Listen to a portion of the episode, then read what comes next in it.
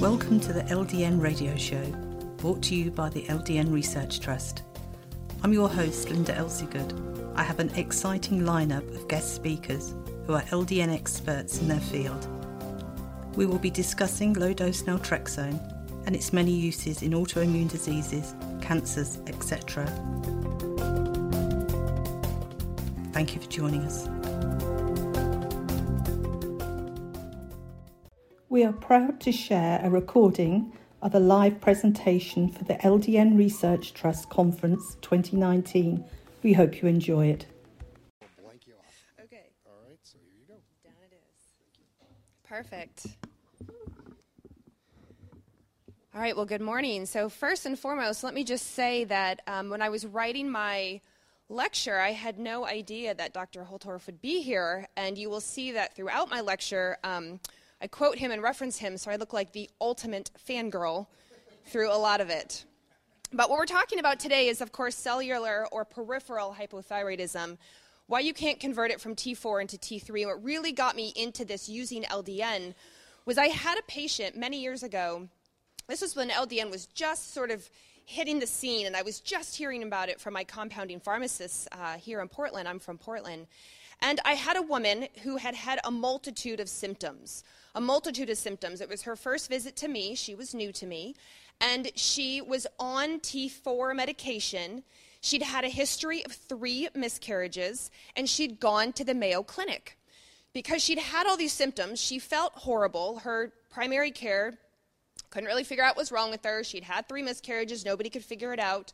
So she and her husband decided to go to Mayo to get a big workup. And if you've ever had a patient go to the Mayo, they get this this like really thick printed out book of material of all of their intake, their labs, their imaging, like everything that they've gone through and of course their recommendations. So she brings the book to me and she says, "Here's my history. Here's what I feel horrible. I'm on T4. I've had 3 miscarriages and Mayo basically told me to eat healthier and lose excuse me, and lose weight and I would feel good. So we were going through her booklet, and all of a sudden, I see that her TPO um, with their reference ranges was over a thousand, and I said, "Oh, um, how long have you had Hashimoto's?" And she goes, I, "I'm sorry, what?" I said, "Well, how long have you had Hashimoto's? this this this marker right here is over a thousand, and you, oh, you're on thyroid." I just assumed, and she said, "No, nope, nobody told me." I paid a lot of money to go to Mayo, and you're telling me that I have this autoimmune thyroid condition.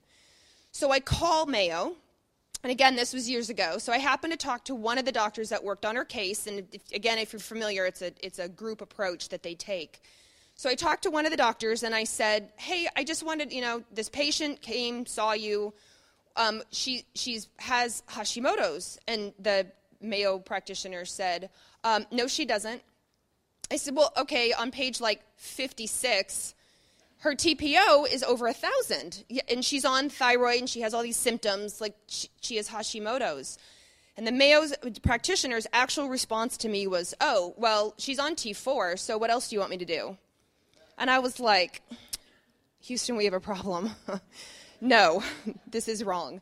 So I actually put this, I did a lot of work um, on, obviously, on her. Um, as one of the other speakers said, her terrain, which I love. I love that term when it comes to our bodies. And we, I put her on LDN. I put her on low dose naltrexone, and she actually uh, she got pregnant um, within a couple of months. She carried to term. Not only then, she had a second baby carried to term. And of course, if you've ever worked in fertility, there's a lot of stress. If you've already had three miscarriages, I mean, it's like really concerning when you're about ready to try for your fourth time. But when she got pregnant, which wasn't her problem. It was it was maintaining the pregnancy. Um, you know, when she when she got past certain mile markers in her pregnancy, it was like huge parties. And then when she got pregnant the second time, it was huge parties. And then I didn't even know she got pregnant the third time until she called me and she was like, "Oh yeah, well now we know what to do and I know what to take, so we're, we're on our third kid now." And so it was amazing that she went from over here to over here. But what made a huge difference was when I read others of her lab work, she wasn't making that conversion to T3, but her TSH looked normal. So we're going to we're going to talk about that in about 11 minutes. so, quick reminder how does the thyroid work? Obviously, you all know how the thyroid works. I just wanted to put it up there for visual. Just as a reminder, the thyroid gland makes predominantly a lot of T4 and a you know, itty bitty amount of T3. And then you convert the majority of it from your T4 into your T3 out in your peripheral tissues. Out right, out in your fingers, out in your toes, out in your, you know, skin, out in your hair, out in your intestines, out in your ovaries, out in your testicles. It like it does it all out there.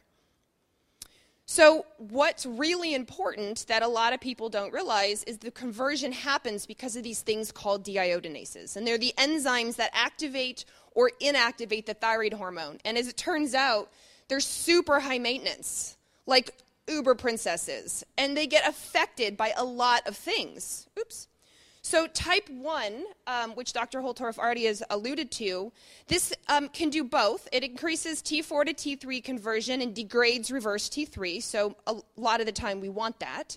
Um, but it can also increase T3 to reverse T3, which reverse T3 is inert, and it degrades T3.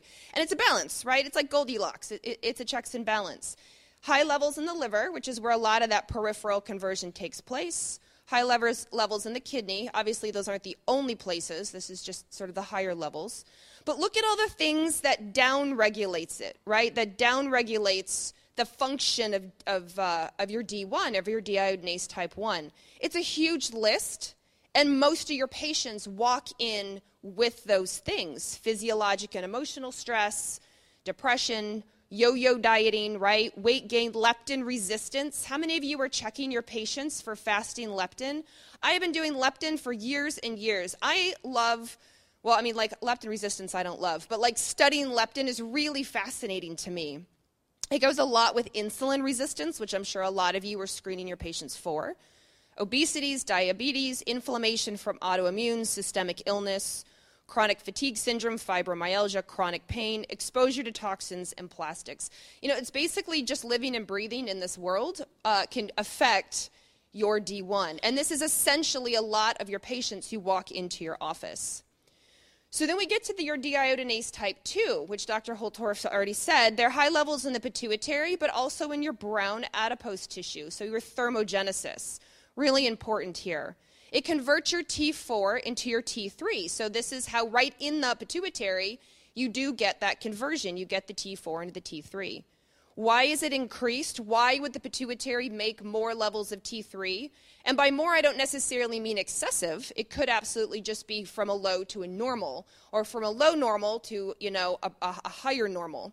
It's the same stuff physiologic and emotional stress, depression, yo yo dieting, and on and on. One of the things I've read in research multiple times is that a big killer of the thermogenesis in your brown adipose tissue is norepinephrine. Norepinephrine will stop that. Now, remember, norepinephrine and cortisol are different. Norepinephrine is stored and released immediately. When you have a fight or flight situation, it's not cortisol that gets released right away, it's norepinephrine and, and, and epinephrine. Your breakdown of norepinephrine and epinephrine should be within minutes unless you have a COMT or MAO SNP issue, then your minutes will be quite a bit longer. Cortisol comes out in about 10 ish minutes when you've got stress. It comes out, it just takes longer to be made and be released. And the breakdown of cortisol is more like an, like an hour ish, one to two hours, depending on research.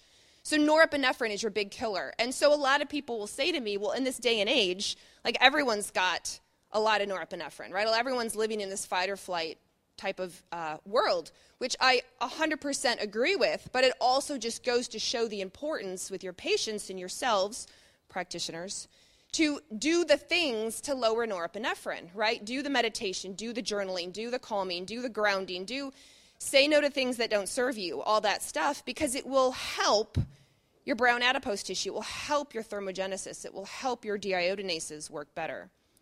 Little side note on norepinephrine. And if you are that person who gets stressed out and the stress lasts all day, it's entirely possible you have a COMT or an MAO SNP, and therefore you can't degrade your stress hormone, norepinephrine and epinephrine, appropriately. So it floats around longer. And I tell this story a lot when I lecture.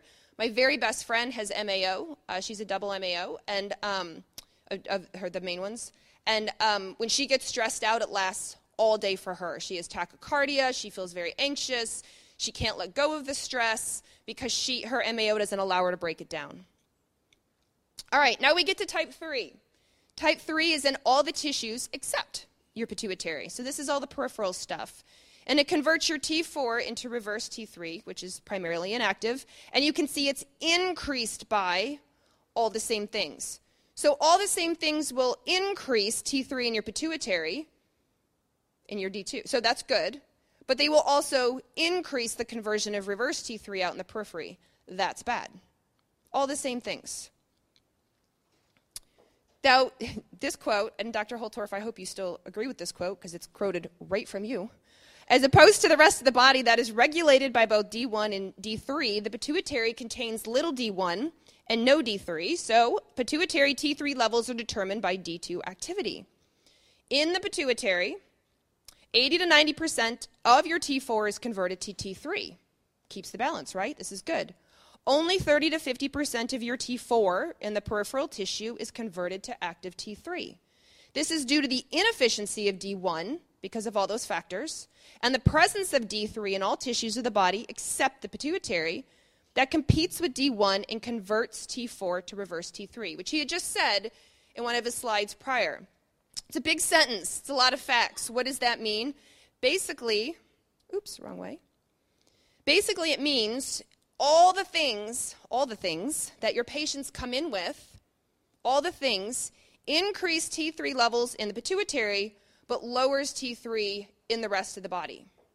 And what does that mean? It means your pituitary is happy, but the rest, the peripheral, the cellular, is not happy. So your patients go and they get a TSH run by somebody who maybe doesn't quite understand thyroid physiology, and they feel all the peripheral symptoms. Their skin is dry, their hair is falling out, they're gaining weight, their hands and feet are cold, they have constipation, they can't get pregnant, on and on and on but their TSH looks fine. Or maybe it's on the low end of normal. Because in the pituitary is happy, but the rest of your, the deiodinases out are not. So we know what the, ter- the, peripheral T3 symptoms are. They're all the, the things that I just said, and they're the things that your patients come in with. They're the things that you as practitioners experience all the time. So, how does LDN come into play? I, like I said, I started getting into this when I had that patient who had gone to the Mayo Clinic. She was struggling with fertility, she was struggling with a whole host of other symptoms, and she had Hashimoto's. And on testing, her, her T3 levels were suboptimal to me. She wasn't getting that conversion. So she was the patient that kicked it off for me. I was using, started using a lot of LDN and a lot of my thyroid patients because I was hoping that some part of LDN and what I was reading the preliminary research, as it was new on the market, right? I mean, this is years ago, um, would help with conversion. I knew it was doing something magic and amazing. I just didn't quite know about deiodinases to the degree that I do now. So we know the mechanism of action of LDN, but what I want to focus on is that very last thing, the anti inflammatory part. That's what I want to focus on. So LDN has been shown to reduce interleukin activity, or uh, activity um, interferon alpha, or, uh, yeah, uh, alpha and TGF alpha. Now, we know that these interleukin cytokines, the inflammatory cascade, is super important in the body. When you're in an acute situation, you want this inflammatory cytokine pathway to happen. I'll give you a great example. Earlier this week, I was uh, in, I got a sauna in my house, and so I was moving my treadmill over so I could fit my sauna in a space, and I happened to drop my treadmill on my foot. Uh, right on my big toe, which is uh, right. Like, where else would it drop? And so um, I cut myself. You know, I thought maybe I'd sprained or even broken my toe. And at that moment, I wanted the inflammatory cascade to swoop in and save my toe, but I didn't need it to last for like weeks, right? I don't want the inflammatory cascade on my big toe to last for weeks. I will give you a hot clinical tip. If you ever drop a treadmill on your big toe, the treatment are four letter words. It helps immensely to say them over and over again. But with anti inflammatory stuff in an acute situation, you want that. But what's happening with our patients is they're getting this inflammatory cascade that happens every minute of every day, all the time. They're chronically inflamed, and it's from multiple assaults. It's their, you know, their blood sugar dysregulation, it's their toxin exposure, it's their lack of sleep, it's inflammation from, you know, they hate their job, they're in an unhappy relationship, they're, they're just stressed out, and it just keeps going. So we know that all of these things that I just said cause, create, worsen that peripheral, that cellular hypothyroidism. So if we gave LDN, then maybe maybe the LDN, as we're working on the terrain, which was stated earlier, as we're working on the causes and affecting their diet, their lifestyle, their stress, their nutrient deficiencies, their absorption, their gut, what have you, giving LDN can really help reduce all that inflammation to improve the health of the of the the outside the, the deiodinases that work peripherally. So you do get that conversion from T4 to T3. Absolutely, I know you can give T3 medication, which definitely is warranted for a lot of people, but at the same time, maybe you need less if you're working on this stuff and using LDN um, or maybe eventually, who knows, you know, they can come off of it. I, I don't, not always, but it's, it's a possibility. So that's why I started using LDN with my patients because I wanted that anti inflammatory effect, among other effects it does, to help the deiodinases work better so that I can get that T4 to T3 conversion out in the periphery better so that those symptoms, the peripheral symptoms, improve. So if you're struggling with your thyroid, if you have got patients, then you know, definitely consider as an option for those Hashimoto's patients, definitely consider it for those patients who really struggle when you're trying to convert T4 into T3. And I think I'm the shortest speaker today. I'm on time. so thank you.